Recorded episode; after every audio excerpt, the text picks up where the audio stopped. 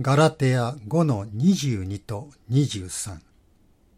しかし、御霊の実は、愛、喜び、平安、寛容、親切、善意、誠実、乳は自制です。このようなものに反対する立法はありません。皆さん、精霊と聞いて、最初に思い浮かべるものは何でしょうか？力、栄光、奇跡、革新、情熱、何か特別なもの、力強いものを思い浮かべることでしょう。確かにペンテコステの日、人々が聞いたのは、ゴーという力強い風の音でした。どこから聞こえてくるんだろう。人々がそれが聞こえてくる方向に向かっていくと、そこにいる人たち一人一人の上に炎のようなものがとどまっていました。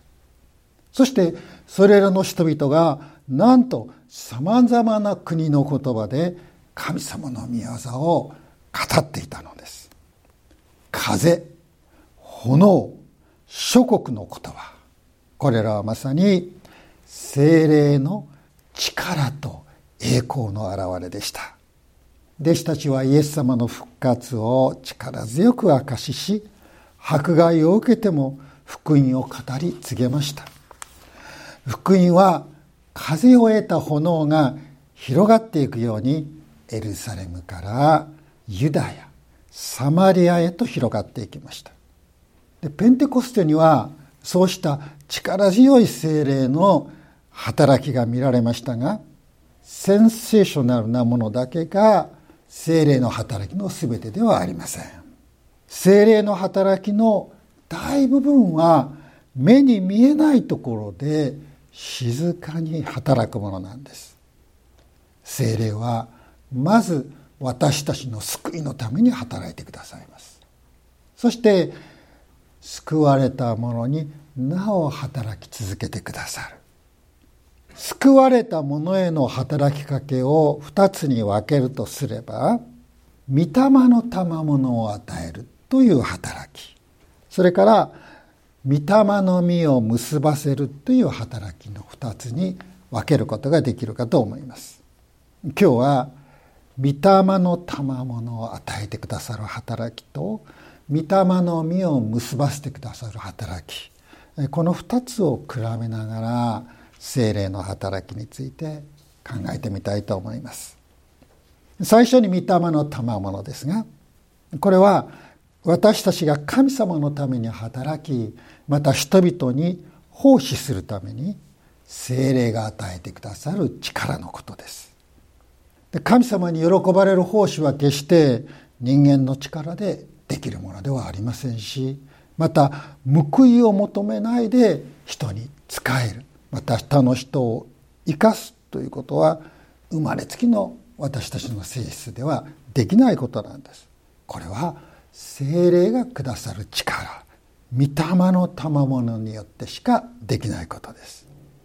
では御霊の賜物にはどんなものがあるでしょうか？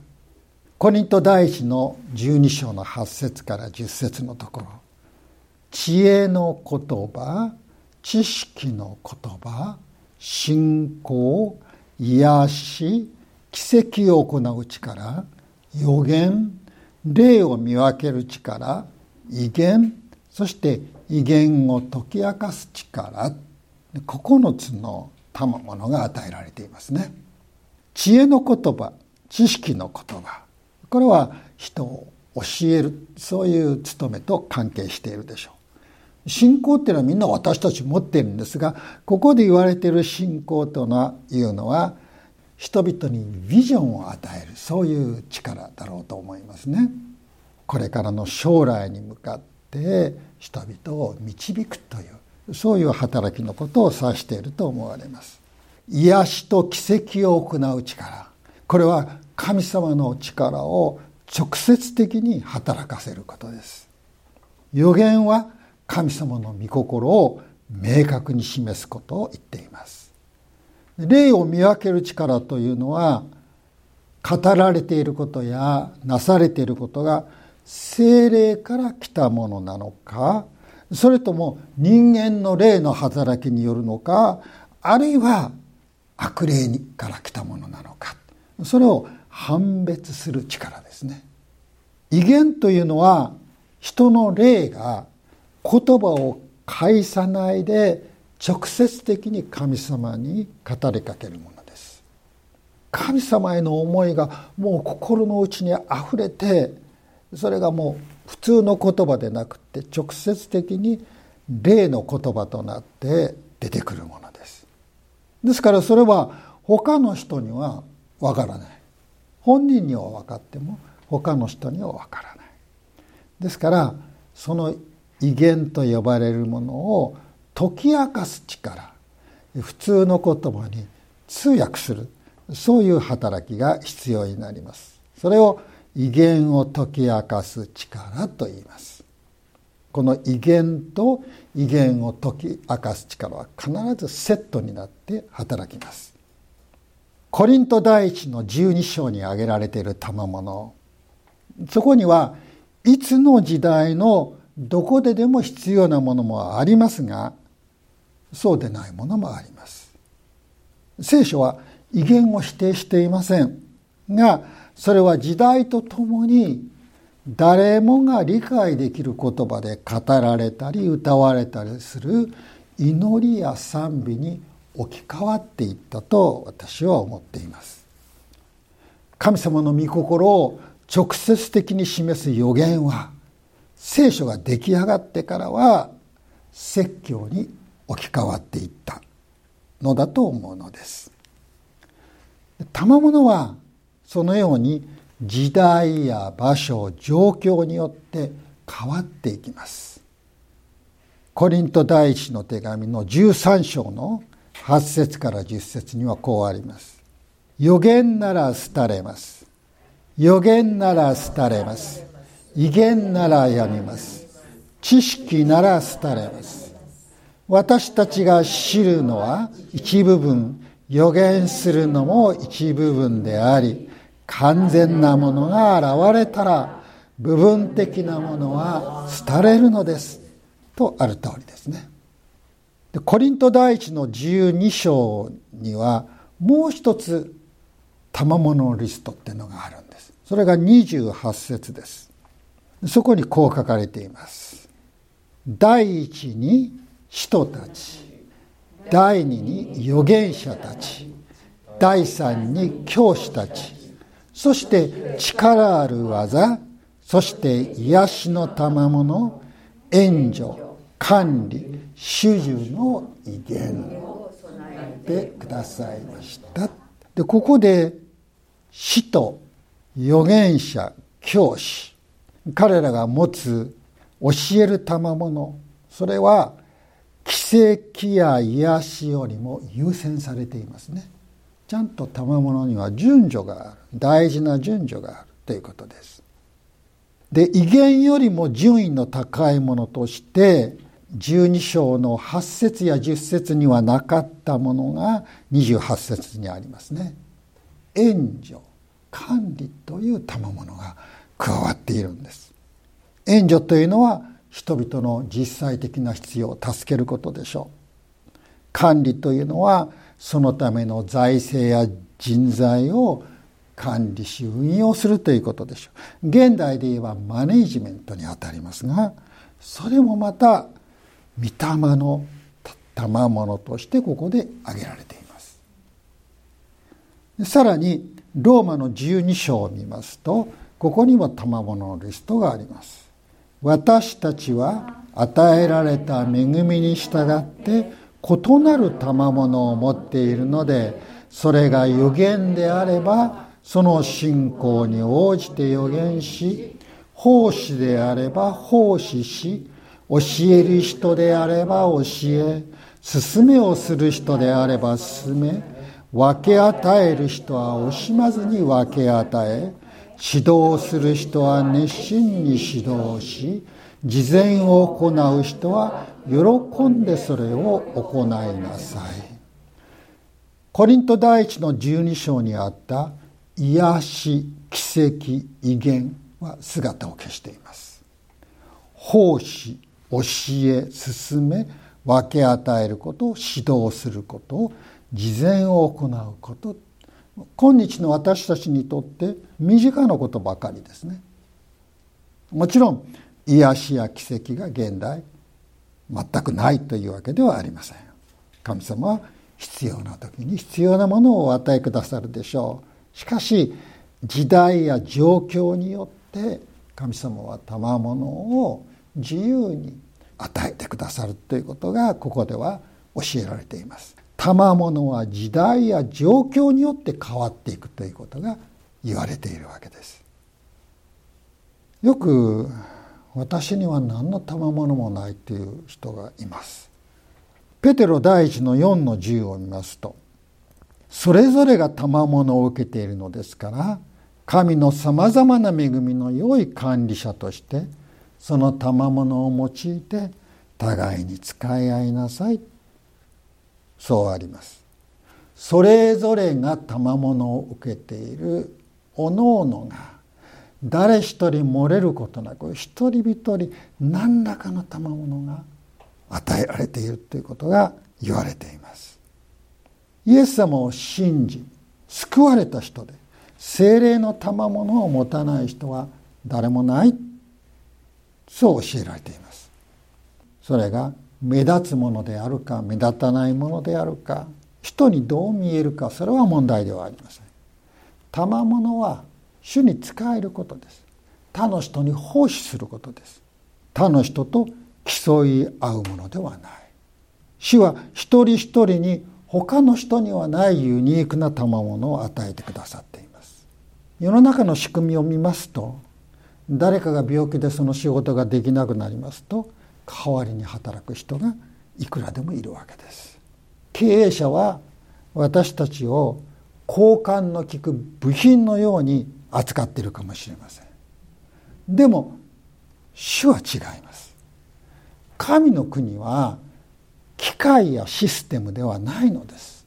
神の国は生産性があればよい効率が良ければよいというようなものではありません。そこは神様を父とする大きな神の家族です。一人一人がかけがえのないものとして存在しています。いらない人など誰もいないのです。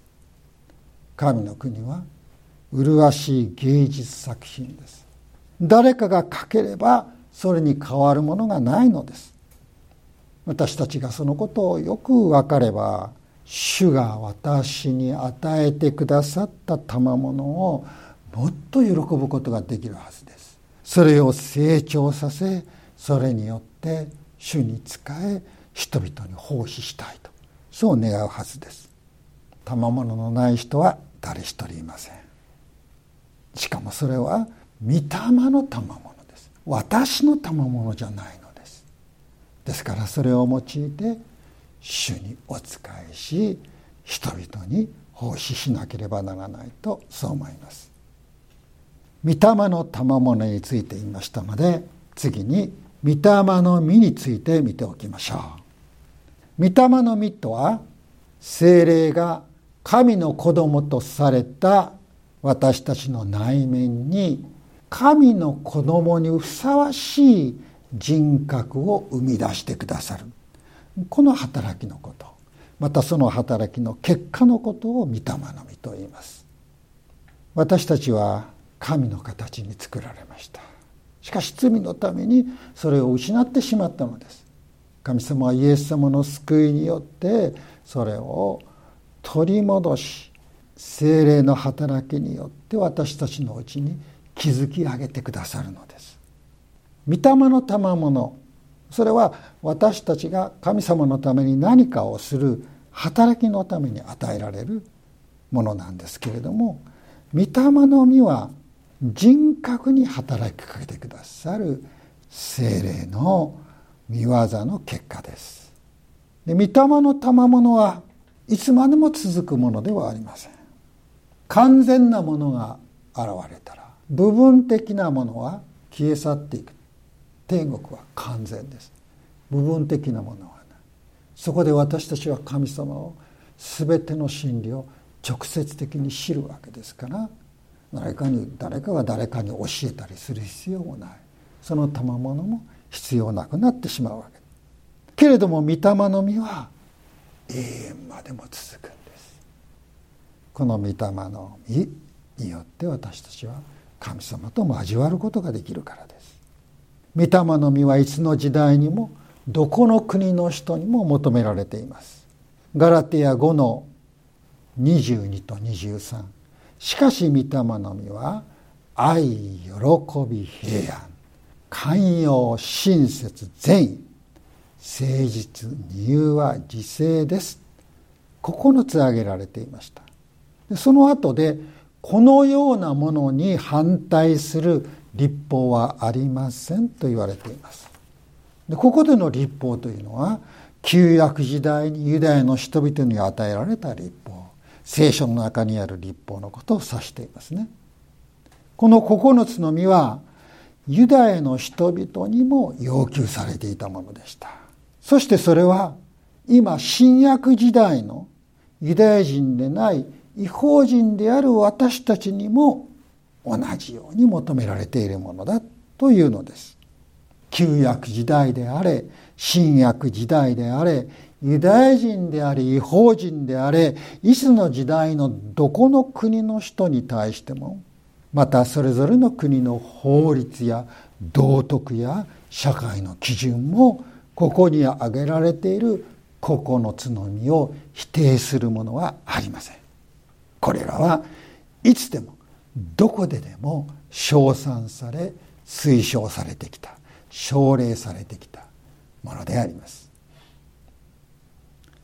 賜物の場合は一人の人が全てを持つことができませんからそれぞれが自分の賜物に専念しそれを発展させるということが求められています。ローマ12章の6と8を読んだ時に「予言であれば予言しなさい。奉仕であれば奉仕しなさい。教える人であれば教えなさい。進める人であれば進めなさい。分け与える人は分け与えなさい。指導する人は指導しなさい。事前を行う人はそれをに励みなさい。それぞれ自分に与えられた賜物に専念することが教えられています。が御霊の実の場合は違うんです。9つあるうちのどれか一つだけに専念すればいい。どれか一つ持っていればいいというのではないわけです。私は寛容があるから自制はもういらないんだとか。誠実さえ持っていればもう後はいらない。そういうものではありません。御霊の9つの実はそれぞれ別々の木になる別々の実ではないんです。一本の木にこの9つの実が同時になる。ブドウの房のように9つが一つの房になっています。ワンセットになっています。愛喜び平安寛容親切善意誠実乳和自制この全てが一人の人格の中に実るのです。神様は私たちにそのことを期待してくださっています。精霊はそのことを実現するために私たちのうちに働いてくださっています。赤ちゃんが成長していく様子というのは本当に目で見ることができますね。もう1年ぐらいの間にあれよあれよという間に成長していくわけです。寝返りができるようになった。次はつかまり立ちができるようになった。ハイハイするようになった。歩けるようになったというわけです。親や大人はその進歩の姿を見まして大喜びするわけですね。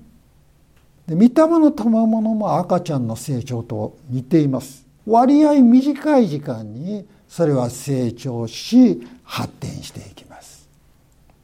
ところが御霊の実の方は私たちの人格の中に結ばれるものですから、えー、すぐ見えないまた必ずしも人の目に明らかにならない御霊の実とありますように人格の実もまた木が実を結ぶのと同じようにして結ばれていきます。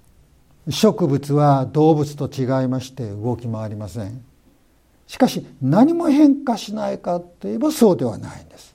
植えられた場所にとどまってはいますけれどもその根は毎日毎日水分と養分を求めて地面の下で伸びているんです。また枝を伸ばします。葉を茂らせます。木は動き回ることはありませんが葉を茂らせたりそれを落としたりまた小さな枝が太い枝になったり年々また季節ごとに姿を変えて成長していきます。御霊の実も同じようですね。木が実を結ぶようにして徐々に徐々に私たちのうちに結ばれていきます。木が実を結ぶようになるのに時間がかかります。人格の成長っていうのはしかも背丈や体重を測るように何かスケールで測ることができない。ですから御霊の賜物を求めた方が手っ取り早いので私たちはどうしても御霊の賜物の方に目を向けがちで御霊の実を忘れがちなんです。死のために働くことは尊いことです。けれどもあまりにも忙しくなりすぎて人格の成長の方に心を向けることがおろそかになることがあります。活動的な人はそれだけたくさんの経験を積むことができるわけなんですが本来なら良い経験は人格を形作るために用いられるんですけれどももしあまりにも目まぐるしく活動するだけで終わってしまいますと御霊の実を結ばせてくださる精霊の働きから目がそれてしまう。そうしますとせっかく積んだ良い経験が人格の成長に結びつかないということもありますから注意したいと思うのです。御霊の実も御霊の賜物もどちらも必要なものです。それは同じお一人の聖霊なる神様が私たちに与えてくださるものです。両手両足のようなものです。右の手と左の手、左足と右足、両方が揃って私たちは体のバランスが保たれ前に進むことができるんでしょうどちらか一つだけやればいいというものではないんです。私たちはビーイングの世界とドゥーイングの世界の両方に生きています。誠の信仰は単に頭の中で宗教的な概念をもてあそぶことではありません。神様の御心を知ったらそれを実践することが必要です。私たちは皆ドゥーアーでなければならない。けれども御心を実行するものドゥアーであるためには神の御心にかなった存在ビーイングにならなければならない人間のことを英語でヒューマンビーイングと言いますがヒューマンドゥーイングとは言いませんね。ビーイングが先にあってドゥーイングが後に続く。御霊の実はビーイングの方に属します。御霊の賜物はドゥーイングに属します。年齢や環境によって私たちのドゥーイングは制限を受けます。しかし私たちのビーイングには制限がないのです。木が人の寿命をはるかに超えてなお花を咲かせ実を結ぶように私たちのビーイングは永遠までも成長を続けます。天では御霊の賜物はもはややむかもしれません。けれども御霊の実は残りそれはますます大きくなっていくだろうと思うのです。そのことを思って私たちは精霊が結んでくださる永遠にまで続く御霊の実にもっともっと心を向けたいと思います。精霊よ私のうちにあなたの実を結んでください。そう心から祈りたいと思います。お祈りを捧げましょう。父なる神様精霊は私たちの働きのために御霊の賜物を与え私たちの人格のために御霊の実を結んでくださいます。